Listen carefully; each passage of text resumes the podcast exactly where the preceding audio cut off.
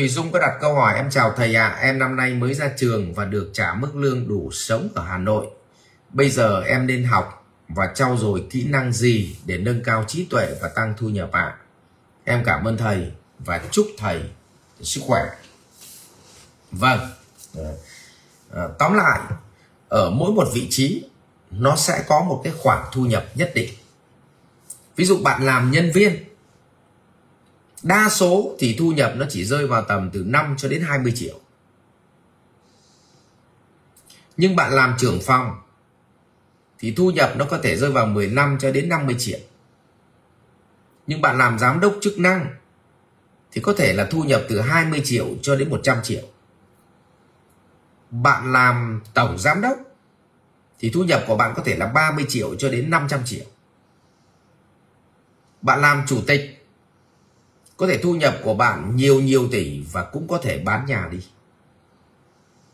Như vậy là mỗi một vị trí, nó đều có một cái khoản thu nhập nhất định. Vậy thì từ đây bạn phải nghiên cứu cho tôi xem, nếu muốn làm trưởng phòng, thì bạn phải học quản lý. Quản lý ở đây bao gồm những quản lý cái gì? Quản lý chuyên môn. Muốn làm được trưởng phòng, thì việc đầu tiên bạn phải học được quản lý chuyên môn quản lý nhân sự. Tất nhiên bạn quản lý trong quy mô hẹp. Quản lý trong quy mô hẹp. Ừ. là năm bảy người thôi. Chục người thôi. Xong bạn phải học quản lý tài chính. Bạn phải học quản lý các cái thông số báo cáo của phòng mình.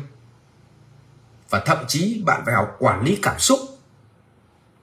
Đừng có xa đà vào mấy cái câu chuyện năng lượng xấu xa. Đã đi nói xấu người nọ, nói xấu người kia không đừng tham gia vào những câu chuyện vô bổ, nói xấu sếp, nói xấu những bạn đồng nghiệp, nói xấu nhân viên, nói xấu đảng và chính phủ. Những cái chuyện xấu xa đấy đừng có xa đà vào và quản trị được cảm xúc. Xong quản trị được cái gì ạ? Ờ, cái cái kế hoạch cá nhân, thói quen của cá nhân. Đám cưới, đám xin bạn bè ờ, những cái cái cái việc mà nó không đáng thì chúng ta chúng ta phải biết quản trị được thời gian. Chứ không phải việc gì chúng ta cũng đòi đòi làm tốt và xa đà xong quản trị được cảm xúc đừng vì cái thằng người yêu nó giận mà rồi đến bỏ việc không đi làm nữa. Nó có nhiều thứ lắm. Vậy thì tóm lại bạn muốn làm để trưởng phòng bạn phải quản lý được nghiệp vụ quản lý được gì ạ? À? nhân sự quản lý được tài chính quản lý được hệ thống báo cáo quản lý được gì? Cảm xúc cá nhân quản trị được thời gian cá nhân. À, quản trị được cả những thói quen của cá nhân. Giữ giới. Không? vậy thì những cái thứ đấy thì bắt đầu nó tạo ra thu nhập cao của bạn vậy thì tôi hỏi là bạn phải học được cái đó. Không, còn bạn học ở đâu cũng được. Ờ, nơi nào mà dạy cho bạn được điều đó thì bạn chọn chỗ đó bạn học thôi. Chứ không phải là thầy Tuấn mới dạy được. Mà cũng không phải là thầy nào đó mới dạy được. Và thậm chí bạn mua sách về bạn tự học, bạn vẫn có học. Nếu bạn có đủ khao khát, bạn vẫn học được cơ mà.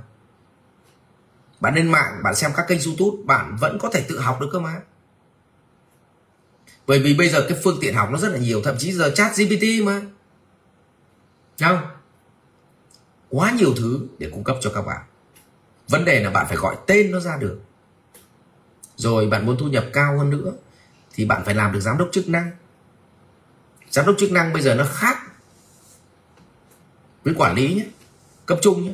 Cấp trung là quản lý, còn đến giám đốc chức năng là quản trị nhà quản trị là nhà gì? Nhà quản trị là người vẽ ra con đường và xây dựng luật trên con đường đó. Còn nhà quản lý là người quản nhân viên để thực thi theo luật. Ví dụ như công an đứng ở trên đường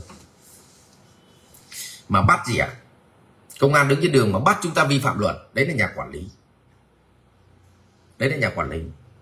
Thế còn cái người mà gì ạ? À? xây ra con đường, cắm các cọc biển được sẽ phải được sẽ trái cấm sẽ phải cấm sẽ trái. Tốc độ bao nhiêu đi bao nhiêu phạt bao tiền vượt qua bao nhiêu phạt bao tiền đến nhà làm luật.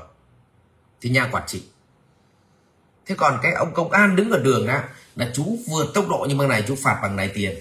Chú đè vạch chú phạt bằng này tiền. Đấy là nhà quản lý. À, vậy thì ở đây là nếu bạn làm nhà quản trị thì bạn phải là nhà kiến tạo. Mà kiến tạo thì thu nhập của bạn nó khác như vậy bạn kiến tạo ra hệ thống nhân sự kiến tạo ra nghiệp vụ sản phẩm kiến tạo ra bộ máy kiến tạo ra cái dòng tài chính các hạn mức định mức uh, chi phí bạn kiến tạo ra bộ báo cáo để cho anh em nó làm báo cáo. À, vậy thì nó đến cái tầng kiến tạo không cho nên tại sao ở CEO Việt Nam bây giờ tôi dạy là CEO kiến tạo xong CEO quản trị vận hành. Tách ra làm hai khóa. Đấy cho nên kiến tạo rất là quan trọng. Mà không có kiến tạo thì không có quản trị vận hành. Đấy thế thì đấy là kiến tạo. Vậy thì nên giám đốc, mà lên gì ạ? Tổng giám đốc nó ở tầng cao nữa, mà lên chủ tịch nó ở tầng cao nữa thì bạn phải học. Và học đến đâu thì thu nhập của bạn nó đến đó. Thấy không? Nhưng mà mình không có phát triển bản thân, mà cứ đòi tăng thu nhập thì chỉ có điên cắp thôi. Chỉ có phát triển kỹ năng lừa đảo thôi. Ừ, thì cái đấy là theo quy luật. Vì vậy là chúc bạn muốn tăng thu nhập thì phải phát triển bản thân. Nhưng đặt câu hỏi là mình phát triển bản thân theo hướng nào? Và mình muốn đến vị trí nào? Vào năm nào? Và muốn đạt được vị trí đó, thì mình cần phải học các kỹ năng nào? Còn nếu chúng ta hiểu là không có kỹ năng gì,